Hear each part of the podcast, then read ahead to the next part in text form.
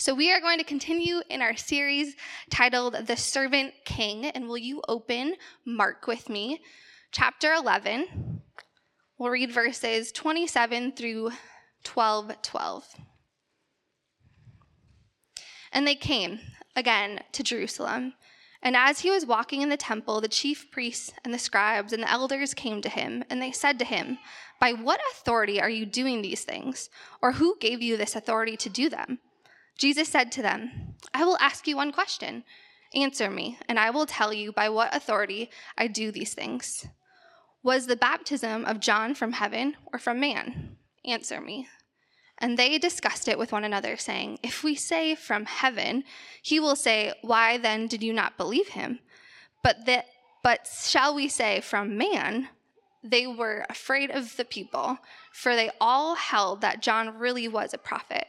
So they answered Jesus, We do not know. And Jesus said to them, Neither will I tell you by what authority I do these things. And he began to speak to them in parables. A man planted a vineyard and put a fence around it, and dug a pit for the winepress, and built a tower, and leased it to tenants, and went into another country. When the season came, he sent a servant to the tenants to get from them some of the fruit of the vineyard. And they took him and beat him and sent him away empty handed. Again, he sent to them another servant and they stuck, struck him on the head and treated him shamefully. And he sent another, and they killed him. And so with many others, some they beat and some they killed. He had still one other, a beloved son. Finally, he sent him to them, saying, They will respect my son.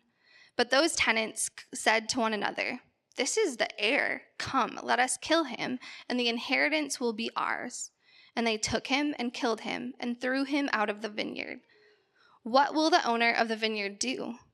He will come and destroy the tenants and give the vineyard to others. Have you not read this scripture? The stone that the builders rejected has become the cornerstone. This was the Lord's doing. And is it marvelous in our eyes?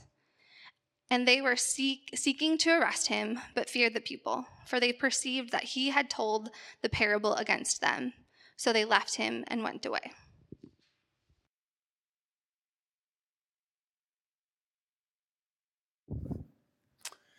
Well, hey, um, the story I'm about to tell, it might be an allegory. It may have actually happened. I'm not going to tell you. But a number of years ago, when we first moved to Madison, began to plant uh, the church, um, we were at a school meeting on Sunday mornings. That's where we met, not, not here. And we were done getting set up, everything. I was walking around the school, and I found some kids that were getting some things that they shouldn't have been getting into. And so, calmly, politely said, Hey, would you stop that?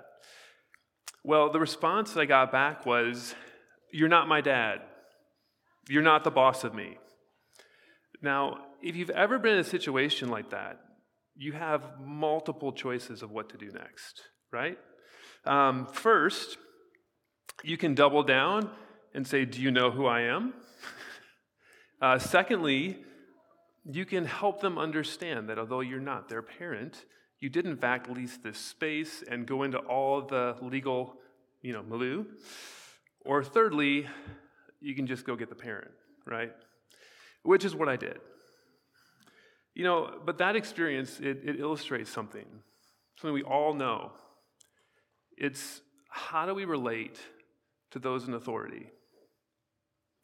And you know, for some of us, when we think about that, we may think of a boss or we may think of a parent who maybe exercised their position of authority with great wisdom and compassion and kindness. And it was really under their authority that we actually learned to flourish. Even when it felt like they were against us, we somehow knew that they were for us.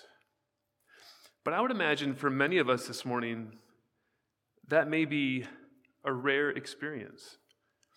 When you think about authority, we tend to think of it in the opposite way. We tend to think of it, I just want to be free. To have someone that would be over me, above me. And, and sometimes that means that we've been in situations where it's been a boss or it's been a parent or someone in authority, and maybe they've neglected their duties and we've suffered. Or maybe they've acted in a way that's been self preservation, and to save their own skin, we've gotten hurt. Or perhaps in very difficult situations, it's been a situation where there's been abuse. Whatever your experience this morning, as we continue our series in the Gospel according to Mark, this passage is about Jesus' authority. And the question for each one of us is what are you going to do with it? How are we going to respond to it? So there's three things, three headings this morning. The first is the claim of Jesus' authority. The second is the folly of disputing Jesus' authority. And then the thirdly is the countermove of Jesus' authority. Let's pray. We'll get in. So, Father, this morning, what we know not teach us, what we have not give us, and what we are not make us. We pray this in the name of the Father, Son, and Spirit. Amen. Well, the, the claim of Jesus' authority. So the passage opens, and the chief priests and the scribes and the, um, and the elders, which are the power brokers, these are the people who are calling the shots. It's the Sanhedrin of Jerusalem. They come up to Jesus, and in verse 28, this is what they say. They say this By what authority are you doing these things? Or who gave you this authority to do them? And the reason why they're asking this question is because Jesus had shown up just a few days earlier, and in the busiest feast of the year, the Passover, Jesus had come into the temple courts and had started to overturn tables. We were in this passage last week. If you remember, Jesus is so upset. He is so angry because there is this empty, false spirituality. There is this, on the outside, it looks good, but on the inside, it is corrupt. And Jesus is so angry because this is the place where people are supposed to come and meet God. This is where the very presence of God is. And Jesus had said, This place makes me sick. You are exploiting others. And of course, those who were in charge of it were not very happy that Jesus did that. So that's why they're asking the question Jesus, who do you think you are? Who put you in charge, right? Well, look at how Jesus responds in verses 29 and 30. Jesus said to them, I will ask you one question, answer me, and I will tell you by what authority I do these things. Was the baptism of John from heaven or from man? Answer me. You know, Jesus is so savvy. He turns the question they have and he asks another question back. And the question is, well, what do you think of John the Baptist? Is was his ministry, was the things he said, was that actually from God, or are these just ideas he made up? What do you think?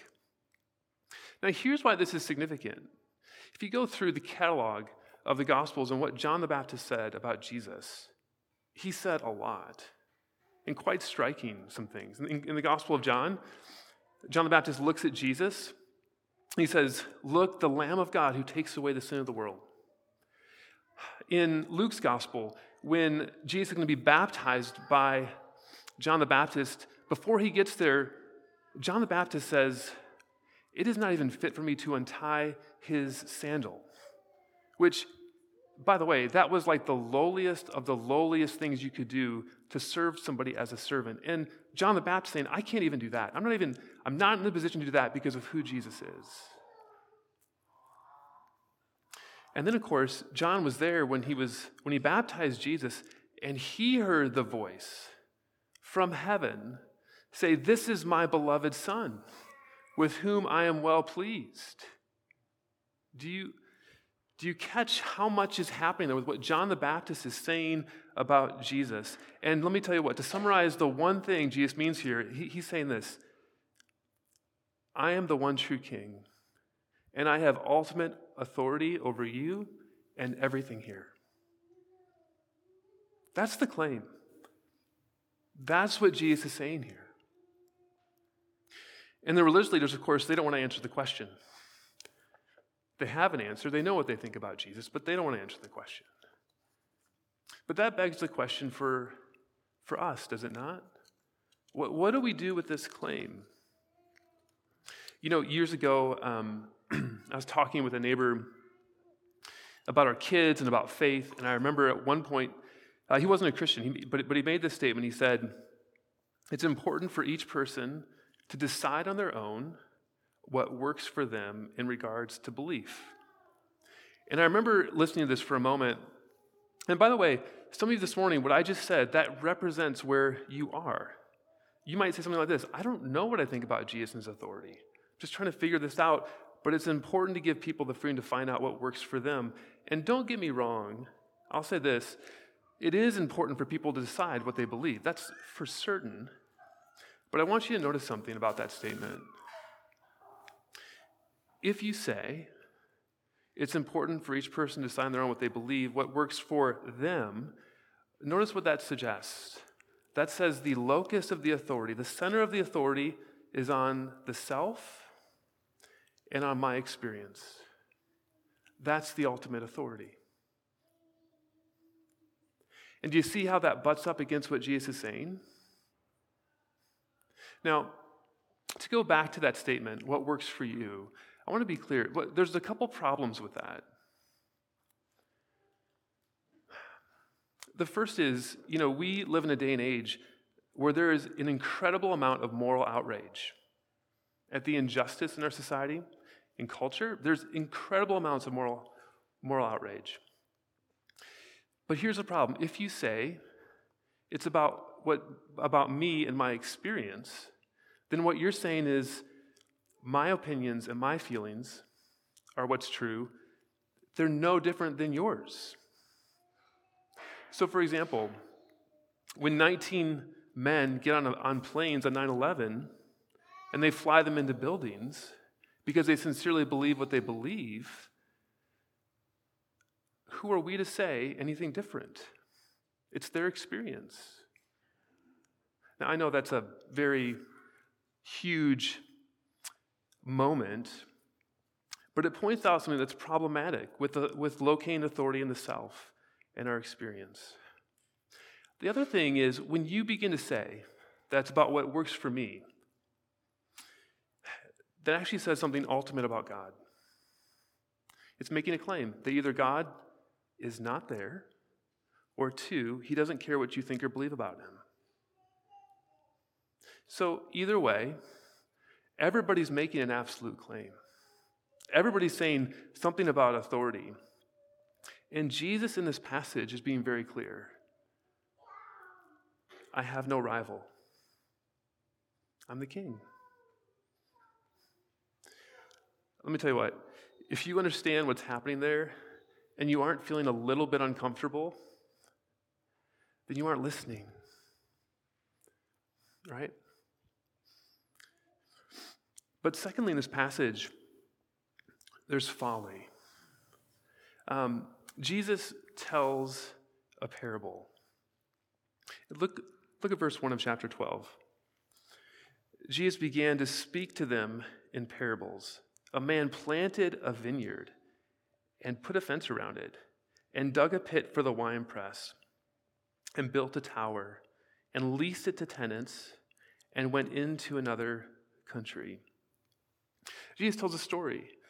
And the story is this there was someone who owned a vineyard, leased it out, he went away, and the rest of the account says later on, the owner sent servants to come and get some of the fruit from the vineyard. And each time they came, the tenants beat them or killed them. At the very end of the story, you, you might remember just a moment ago, the owner sends the son They'll respect him. And they kill him. You know, at the end of the parable, uh, it's clear at the end of the passage that the, the religious leaders know that Jesus is telling them, telling the story about them, that they're the tenants, right? They know it. But it's not just them. This story actually tells something about ourselves. Two things. First, it tells us something about our identity. You know, when, notice this way, in the story, the reason why it's foolish is because the tenants want to be the owners, right? That's what they want to do. They want to be the ones in charge. They want to be the ones who own this place. So that's why they beat them. That's why they kill them. That's why they want to kill the son so they can be the heir. And one of the notable things about this passage is it relates to another passage in the book of Isaiah, chapter 5. And there, God speaks to Israel, and he says, Israel, you're like a vineyard. I've planted you. But I came to get fruit, and I thought I was going to get really nice grapes, and what I got was bad fruit. And the imagery in Isaiah 5 is talking about this moment this way God expected them, his people, to produce righteousness and justice. And it says in the passage instead, there's bloodshed. In other words, God says, I'm planting a community that's supposed to be a community of justice and righteousness. And instead, they're exploiting the weak. Instead, they're not treating people equally. And that's not how I've designed it. Now, listen, today, that might be hard for us to relate to, but let me put it this way. This is where it gets really practical. One pastor put it this way it means when we act in such a way where we say the word mine to anything in our life, we are disputing his authority. We're acting as owners rather than stewards. So think about it for a moment. When you say it's my money, or it's my time, or it's my body. You are suggesting that you're the owner. But don't you see in this parable? That's an illusion. Everything's His. You know, one of the things that happens when you live as if the things in your life are yours, what happens? Do You tend to neglect the needs of those around you. You tend to view justice and righteousness as optional. You see, here's the, the flip side. If you view yourself as a steward, that he owns everything, then think about what that might produce. Think about this in our city group life, our small groups. How do you invest your time, your resources, and gifts to help others flourish physically, emotionally, and spiritually? Because that's the investment.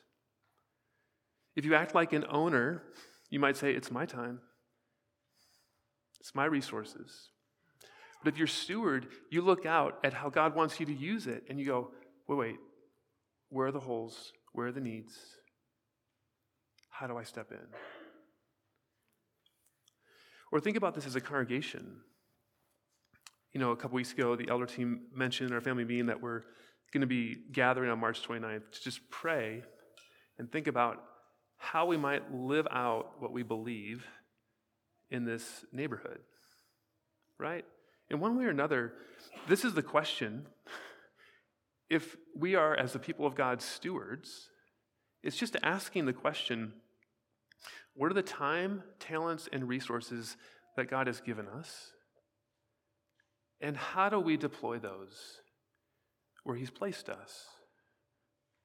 Again, we're not owners, we're stewards. But think about this when we flip that around, stewardship, and we act like we're owners, this passage is saying we're disputing His authority. Or, secondly, think about this way this passage shows the folly of building your life on anything outside of the authority of Jesus by showing that it's unstable. You know, one of the things in this passage at the end of chapter 11, at the end of chapter 12, is the leaders are fearful. They're fearful of the people. That's why they don't answer the question, who is John the Baptist? Because they don't, They fear what the people will say. That's why they leave Jesus alone at the end of chapter 12, or at the end of this section, because they fear what the people might do. They can't do anything right there at that time to hurt Jesus, but they're threatened. Now, why are they threatened? They're threatened because Jesus is a threat to their power, to their authority. You see, they've built their life, their structure, their significance, their power on their position. You know, one of the things in verse 10, we'll get there a little bit later, but it uses the image of a cornerstone. Uh, the cornerstone was that first block you would lay that would set the rest of the structure to be built on to have integrity. It had to be the right stone. And one of the things, when you begin to see how the religious leaders are responding in this situation, is you begin to see that what they're building their life on is unstable. It can't last. And listen, we're, we're not any different. You know, um, years ago, when the 2008 financial crisis hit, the chief financial officer of Freddie Mac hanged himself in his basement. The chief executive of Sheldon Good shot himself behind the wheel of his red Jaguar. And here's why because the security and status of their, of their wealth, their cornerstone of their life, had been taken out. The structural integrity was now lost. And we, of course, say, well, that's them. But see, don't you understand? We're all in this boat.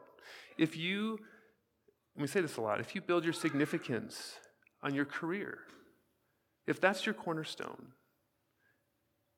then what happens when that is threatened? Or if you build your identity on your family, if you say, if my kids turn out, if that's where I base it, right? What happens when they don't turn out all right? Or what about the pressure you put on them?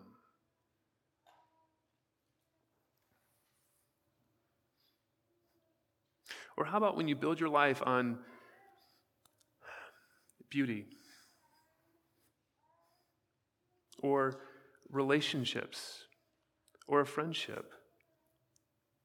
Can, can I submit to you that, that much of my anxiety, much of our anxiety, is because we recognize how unstable these things are? Seasons change, transitions happen. You see, they're afraid in this passage because they can lose it. And friends, this is what is so foolish, right, about disputing this authority, is because we can do the very same thing. One of the things that's interesting about this parable is you see throughout the hostility of the tenants to the owner. You can't miss it, right? Every servant he sends, they beat or kill, and the son comes, they're going to kill. And friends, that's what scripture actually says is actually the starting point of each one of us that we're hostile. We don't like this authority. The Apostle Paul in Romans 8 7 puts it this way For the mind that is set on the flesh is hostile to God. It does not submit to God's law. Indeed, it cannot. In other words, this morning, no one's heart is neutral. We're all at some spot. And you know, the very end is is stark because in verse 9 it says it says this what will the owner of the vineyard do he will come and destroy the tenants and give the vineyard to others it's a it's a warning to the leadership there it's a warning that to live in a way that disputes his authority is actually to end up in judgment and that's offensive to us but can i suggest to you something if you read through this passage you're like, why didn't this happen after like the first servant was beaten? Right? And there's multiple things, right? Actually, what you see here is the long suffering patience of God until finally enough is enough, right? So I hope you see that this is, you know, in one way or another, we're all in this boat, right? We're, we're all living foolishly in some ways, right? We live as owners or stewards versus, excuse me, owners versus being stewards. We, we build our life on other things and we recognize how unstable it is. We're all there. So, what, what do we do, right? That's the question. Well, there's a counter move. Um, this week I was looking up online. There's a, there's a Japanese martial art. I'm probably not going to say it right. So, if I, you know, if you're here and you're actually practice that, please tell me how foolish I am afterwards. But it's Aikido. And basically, in essence, the whole point of this martial art is to use the momentum of your opponent against them.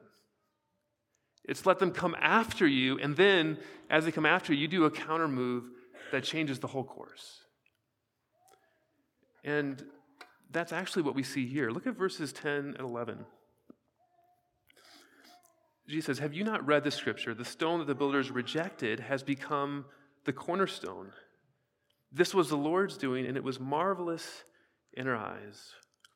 You know, this is actually a quote from Psalm 118, and it describes the vindication of Israel's king who's kind of tossed aside and now is the cornerstone. Remember, this is the, this is the foundational block. This is the one that sets the course for the rest of the building. So, what is Jesus saying here? Well, in a few days, Jesus, in this passage, will be crucified. The, the, the folly of these leaders who dispute Jesus' authority will kill Jesus. But then it says this that that's actually the very place where there's a cornerstone that's going to be laid for a brand new humanity. You see, on the cross, Jesus took all, all the ways we dispute his authority, and he took it on himself. All the rebellion. And he took it, and he paid for it, that we might go there and build our lives. That's where this new humanity takes place right there in Him. It's trust, it's reliance on Him, it's what you do with Him. So, what might this mean for you and me? If you're not a Christian this morning, or maybe you're, you've been away for a while and you're just coming back a little bit, I would just say a couple things. One is, if 1 Corinthians talks about Jesus being a stumbling block, that this cornerstone this lake can oftentimes be something that actually causes you to stumble.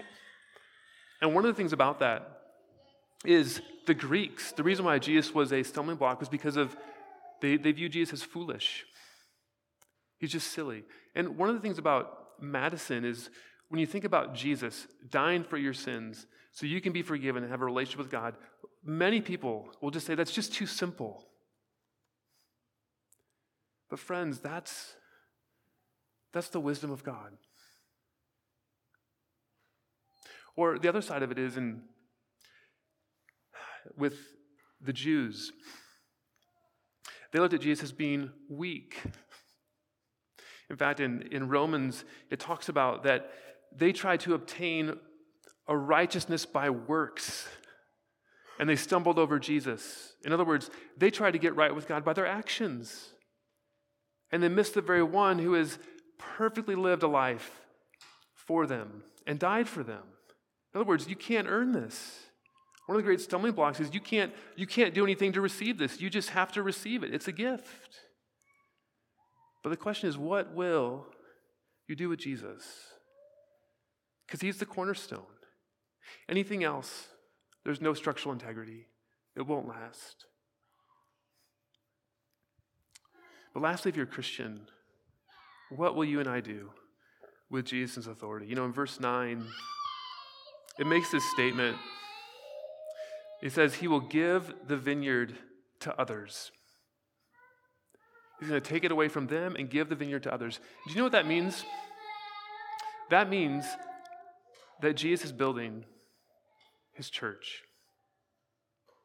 It means if you identify as a Christian, like, this is actually the place where he's, he's given that to us. And that comes with a great responsibility. A great responsibility. to live as stewards, not owners. You know, I was thinking this last week, I was talking with a young couple, and one of the things that the husband mentioned, he just said this we're having conversations about how we spend our time, our resources. And we're asking the question how does this contribute to the kingdom of God? I was like, that's it. That nailed it. How do we leverage our lives for that? How, do, how are you making decisions about who you date, about how you spend your time, how you spend the money you have? If it's not yours, then do you know his heart? Do you know how he longs for you to deploy it? But secondly, think about identity. Do you understand in Christ, if you're in him, what you have is unshakable? Unshakable. There's a, there's a moment in Luke 12 32 where Jesus says this Fear not, little flock, for it is your Father's good pleasure to give you the kingdom. And two things to note there. One is, Jesus says that God is now our Father. Do you know what that means? That means you're in the family. That means that's your identity.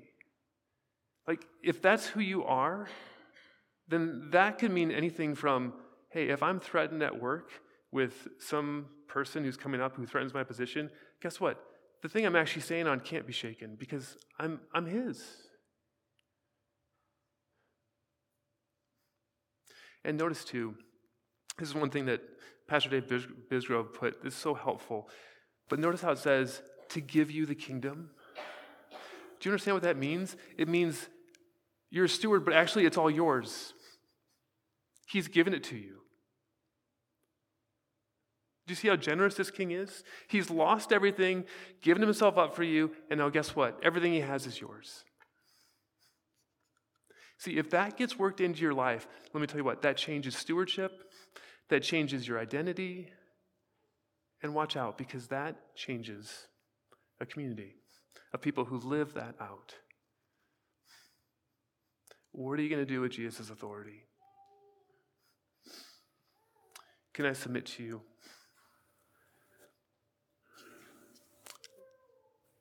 Let us fall at his feet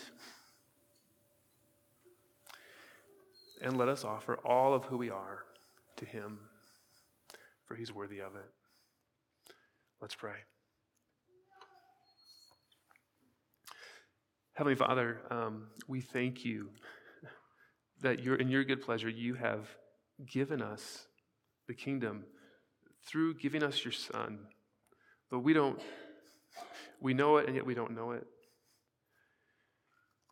Lord, help us in the, in the very details of our lives to work this out. Now we give you thanks for your patience and your goodness. And we pray now that by your Spirit, you'd help us to be a people